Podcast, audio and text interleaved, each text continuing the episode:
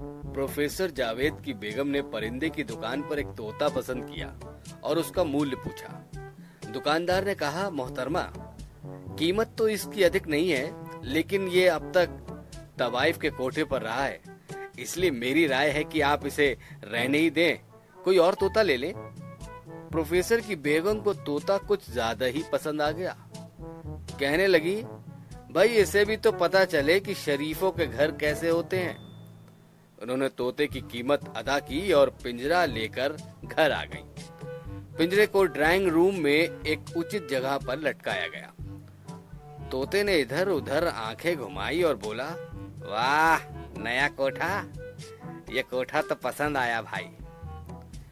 बेगम को अच्छा नहीं लगा, लेकिन वो खामोश रही। थोड़ी देर बाद उनकी बेटियाँ कॉलेज से लौटकर घर आई तो उन्हें देखकर तोता बोला, ओहो, नई लड़कियाँ नई लड़कियाँ आई हैं। बेगम को गुस्सा तो आया, लेकिन वो बेचारी पी गई। सोच कर के, चलो, एक दो दिन तोता घर पे रहेगा तो सुधर जाएगा। शाम को प्रोफेसर साहब अपने समय पर घर लौटे। जैसे ही उन्होंने ड्राइंग रूम में कदम रखा, तोता हैरत से चीखा, अरे वाह भाई, वाह, जावेद! यार तू यहाँ भी आता है। और और फिर चरागों में रोशनी ना रही।